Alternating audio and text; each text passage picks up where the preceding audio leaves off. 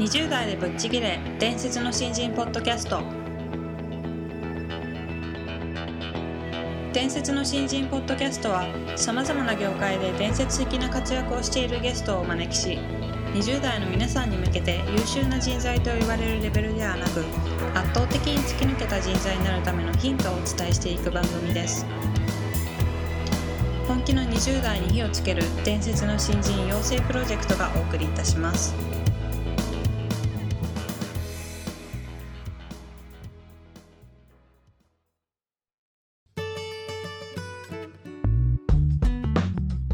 さんこんにちは。20代でぶっちぎれ伝説の新人ポッドキャストへようこそ。ナビゲーターの戸谷香奈です。伝説の新人プロジェクト小宮です。よろしくお願いします。よろしくお願いします、えー今回は前回に引き続きまして株式会社ハーストーリーの日野さんにお話を伺っていきたいと思うんですけども、えー前回は日野さんが運営するあの女性の声を世の中に発信していくサービス暮らしの根っこについて、えーお話をお伺いしてきたんですけども、えー実は日野さんの活動はそれだけにとどまらず、うん、まあ、今現在どんどん新しいことに挑戦してビジネスを生み出しているんですけども、まあ、その思いだったりこれからのことについていろいろ伺っていきたいなと思いますので、はいよろしくお願いよろしします。くお願いします。日野さんはあのこのハーストーリーのビジネス以外にもあのポッドキャストですとか、はいあの最近あれですよねワインバはい、ワインオーガニックワインバーを今2店やってます。ー、はい、あとあれですね本日はあの和柄のはい、モチーフを利用した、はい。あのワンピースのブランドを立ち上げられたということで、はい。そのサロンにお伺いしてるんですはい、けども、ありがとうございます。はい、あの非常に素敵なワはい。ンピー、スがたくさんがいっぱいかかっています並ん。でますけども、はい、本当にあの活動がはい、多岐にわたってというか、はい。非常に幅広くご活躍されてますけど、はい、お忙しくないですか？あの忙しいかというよりももうこういう道を選んでたと思います、うん。あのやっぱり娘が24になったってさっき言ったと思うんですけどやっぱり企業って10年10年という単位で社会がすごく変わっていく中で私も20代で創業したんですけれども、はい今50を超えてきたのであのやっぱりこれから10年の間に自分が経験したことを何で残そうかなって思った時に、あのまずはワインバーを作ったのは別にお酒も好きなんだけれどももともとはコミュニティが好きで、最初にあの主婦の人たちの声を集めたいと私が気づいた原因は井戸端会議なんですね。うん。ママ友たちが公園で集まりながらあの塾どこに入れる？とかあそこのお肉美味しいけど魚はまずいわよとか、あそこのケーキ屋さん最近味落ちたわねとか、はい。うん、あそこのケーキすごい最高よってどれほど地域で口コんでいたか、でそれがこの二十何年の間に口コミながらもそれがツイッターで写真に撮られて流れたりとか、フェイスブックに今日のご飯がどんどん上がっていくっていう社会にこうなる経緯を見てきた時に、原点は井戸端で、みんなが喋ってこうやって45人でご飯を食べてるこのご飯が写真に撮られて、100人の人に一瞬にして上がってしまうという社会を見た時にやっぱり原点は現場だと思ったので今こそ井戸端の場を増やしたい。で特にやっぱりあの近所の隣に住んでる人にも挨拶をしないみたいな時代にだんだんなってくると疎遠になってくるので私が用意できるのは気軽に安心して参加してきた方々が会いに行けるとかそこに行くと飼い主がいるみたいなそんな場所を作りたいなと今思っているのであのそういう意味であの飲食店とするとそうなんですけども気軽に立ち寄れる場でできれば人と人を紹介してあげるって空間にしたいので、はい。空間がだいたい15席から20席ぐらいの店で、2号店はテーブルも大きくて、はい。もう相席なんですよ。うん。そうなんですね。であのタイミングが良ければご紹介したりとか、出会ったりもできるかなとか、昼間はセミナーに使っていたりとかパーティーに使ったりしてるんですね。だからそういう意味で自分ではあの延長線上の中にある事業かなと思っているし。あのファッションブランドもそういう意味では仕事をしてるうちに なんかだんだんだんだん海外いろんなメーカーさんのお仕事を今までして全てがどんどん海外に流れていく中で日本の和の柄が美しいなって私はずっと思ってきたんだけど、うん。それイコール着物ってなっちゃうので、はい。今回まあルーベリカというアパレルブランドを作るんですけど、はい。それは日本の和の花をワンピースにするそれでカバンにしわくちゃになって持ってってもしわに実はならない素材のワンピースで。はい、私のあのキャスターバッグの中に34着ぐしゃってワンピース入れてそれで韓国行ったりとかアメリカ行ったりした時にでももちろん出張先でもバッと来たら綺麗にワンピースになる。うん。はいはいはいという、まあ、出張する女性のためにシワにならなくて日本人であって美しくてオリジナリティがあるっていうものを作りたかった時に自分がこう忙しかったのではい出張して元気に働く女性が1枚上下1枚で全てが済んで、うんバッグの中が軽い、意外に大変じゃないですか。っていうことで自分の行動の先にあった商品をどんどん私自身が気づいたものを今作るのに、20年の間にメーカーにいっぱい出会えたので。うん。はい。うん、この方たちがあの欲しいもの作りたいものを私が見えているという現場から、あの商品化して世に出したいなって、うん。今それがこれからの、まあ、10年かなと思ってます。なるほど。はい、ちょうどこうおっしゃる通り、はい。この20年って、はい、もうそれこそもうネットがない時代で、はい、そうなんです。携帯電話がなくて、はい、ファックスで連絡してたそうですよね。そうなんです。それをだから多分衝撃でしょ？冊子で納品してたんですよね最初ね。そうです。その当時で言うと変な話ブログなんてことはもう想像もつかないじゃないあですか。の想像インターネットがもうまだ想像つかないですよね。そう想定してないですよね。ええ。はい。でインターネットなんて今度 SNS が来ちゃって、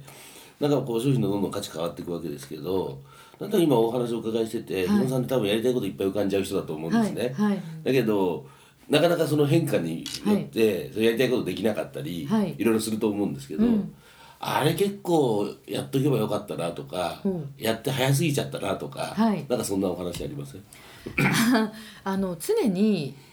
こう座談会とか主婦とか女性の声を聞いてると、その現場が一番新しいことを言ってるんですね。でもその本当の使ってる人たちの声を作ってる人に届くパイプってやっぱり当時なかったというか、うん。理解がなかったので今みたいにお客さんの声をとか、はいね、あのお客さんの声を聞いて商品を作るなんていう時代ではなかったのでね。もう会社そのものが新しすぎた。うんで今だとあの CSR とか、CS って顧客満足とか、社会貢献とか、はい。社会的責任とか、うん。いろんな企業が言ってますけど私たちにとっては創業期から言ってるだろうみたいな あの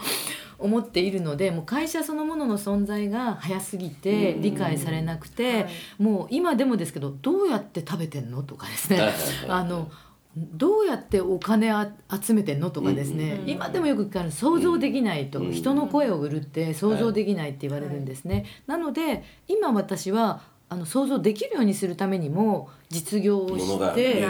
そうなんです。ででこの実業はアパレルに見えるけど、うん。飲食に見えるけど、うん。まあ、ありがたいことに飲食もすごい繁盛していて、はい。あの想像以上なんですね、まああのいつかそれは大変なダメになる時もあるかもしれないんですけどじゃあ繁盛する方法はどうだったかっていうとたくさんのお客さんにメニューを試食してもらったり、あの無農薬野菜の農場にみんなでバスツアーしたりとかするんですよ。へうん、だからお店に見えるんだけれども、うん。みんなで料理をしたり、会話をしたり旅に行ってみたりすることをずっとやってると気づいたらお客さんがいっぱい友達になっちゃってて、うん。どんどん来るようになるっていう、まあ、私口コミュニティマーケティングという商標登録を取ってるんですけど、うん。このビジネスのマーケティングモデルを実業で見せていくことであ本当にこれをやると繁盛するんだっていう姿を自ら見せるのがこれからかなというふうに思ってますね。もう一個どうしても知りたいんですけど、うん、はい。多分その会員の人たちもだんだんこう20年分年取っていくじゃないはい、ですか。そうですね。ええ。はい。で割とこうその当時売れてた雑誌とかも、はい。読者層って上がってっちゃって、はいええ読書あのなかなか若い人が入んないとか、はいなりそうな気がするんですけど、はい。そういうそのあたりはどんな工夫されてるんですか、まずウェブサイトなので、うん。基本誰でも無料で登録できるという意味では、あのその人の娘さんとかたくさん登録。で割とあのまさに素直なご質問と思うんですけど、うん。私現場をずっと見てるからママと娘って異常に仲いいんですよ。確かにね、異常に仲良くてママが持ってるもの娘が持ってるものってすごく共有されていってるので娘も一緒に登録するっていう意味では割とセットなんですよ。はい、でしかもこうビジネスというマーケットで見たらあの高齢化になっていったので、うん。少子高齢化になっていったので昔に比べると、まあ、まず例えば「美魔女」って言葉って、うん。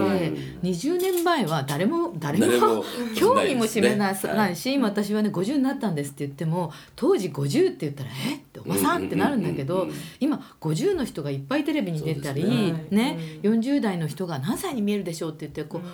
兄弟のような姿でデートしてる娘さんとの写真とかいっぱいいらっしゃるでしょ、はいこう街の中に50代ぐらいの人がこう割と購買いっぱいいますね。はい。しかもお子さんの手が離れているから、単価も高く、はい。エステもされて美容室もバンバン使って髪染めもいっぱいしてるみたいな、うん。わはい。かります、はい。でペットも。要は購買力で見た時にあの取引先のメーカーさんも40代50代の客層をたくさん持ってるコミュニティって意外に希少なんですよ。確かに。うん、で割とこうママっていうとちっちゃいコミュニティいっぱいあるんですけど、熟女のコミュニティってありそうでないんですね。でしかもお子さんが20代になって上はあのシニア層になってきて介護の世代だから、真ん中の40代を抑えると両方に行ける。なるほど。なるほど。そうですね。という意味ではなんか今の方がメーカーに関心を持たれて、このコミュニティの組織の価値があの早くやった分だけよそのままコミュニティよりも10歳以上上なので独自性になったっうんていうこともありましてなんかやっと今やってきてよかったかなっていううん見てきたものが花開いたかなっていう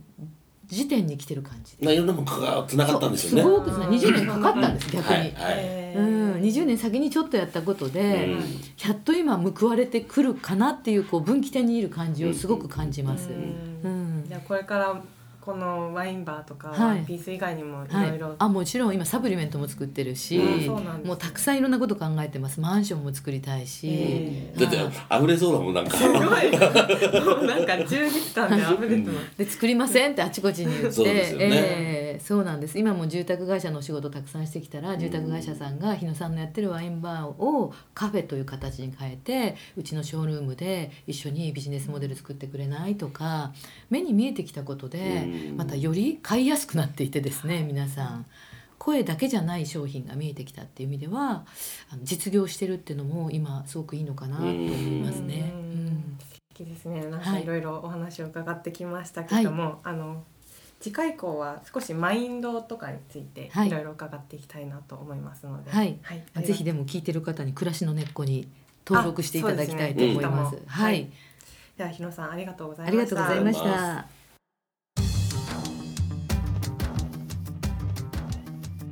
た。はい。ということであの日野さん本当に生き生きと楽しそうにうん。お仕事のお話をされるので、こちらまでワクワクしてしまったんですけども、まあ、あのやっと今やってきてよかったなっていうふうに思えるっていうのがすごく印象的で、うんまあ、やっぱりあの20年間23年間コツコツといろんなことを積み上げてきたんだろうなっていうことを感じましたね。やっぱり20年会社やり続けるって大変だと思うんですよねそうですよね。あの多分本当本音かなと僕も思いながらやっぱりあなんか今明るく前が見えてるんじゃないですか。うん。で、ね、やられてきたことであのお話の中でも伺いましたけど、はいあまりに時代が変わった20年なんですよね。ああ、そうう、んそうですで僕がちょうどど社会人になったとなった時から今だから、はいまあ、当然携帯はないねインターネットがない、うんもう言い出したらキリがないぐらはいい何もないところからだから、生活ライフスタイルそのものが変わってるじゃないですか。はい。でその中でこう一個形が作ったものがどんどんどんどん変化する中で、うんはい。やりたいけどそこまでやれるパワーがないとか、多分いろんなことがあったんだろうなっていうのをこう感じながらね、はい。まあ、僕も今会社から7年目なんで、ああ、そうなんですうね。ん、やりたいこといろいろあるけどそこまでできねえしなとかこう思いながら、はいこう感じながら喋ってるんではい。結構こう経営者の先輩としてねお話をこう聞きながらああやっぱそういうふうにやっていきたいなっていうふうに僕は思いながら勝手に聞いてたんですけどね。うんそうですよね、うん。やっぱりそのこれからもまた時代ってどんどん変わっていくのかなというふうに思うので、まあ、今回の日野さんのようにその時代に合わせてその時、うんその時でいろんなことを考えながらやっていくっていうのは非常に参考になるなと。そうだよね、ここは本当は実は意識の問題で、はい。やっぱあの日野さんもねポッドキャストやられてたりっていう話があって、はい。うん。僕もぜひ聞こうと思いますけどね、うんうんなんか新しいメディアとかなんか新しい手法があったらとりあえず乗っかってみてずずっとわか理解していくっていうかねはいはいその感覚がないと多分そういうメディアにこう乗っかっていけないんだろうなと思うし、そうですね。うん、なんか僕はとても勉強になりました。そうですね。はいありがとうござありがとうごいました。ざいました。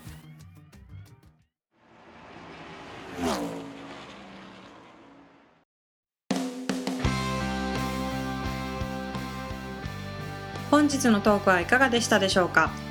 伝説の新人養成プロジェクトのホームページおよびに Facebook ページでは新人時代を誰よりも早く駆け抜けるためのヒントや講座情報など日々更新していますのでぜひ一度ご覧ください。検索キーワードは伝説の新人です。また集英社より出版されている伝説の新人20代でチャンスをつかみ突き抜ける人の10の違いでは20代のうちから身につけておくべき習慣について分かりやすく解説しています。ぜひ皆さんも突き抜けるための思考や行動習慣を新人時代の今にこそ自分のものにしていってくださいこの番組は伝説の新人養成プロジェクトの提供でお送りしました。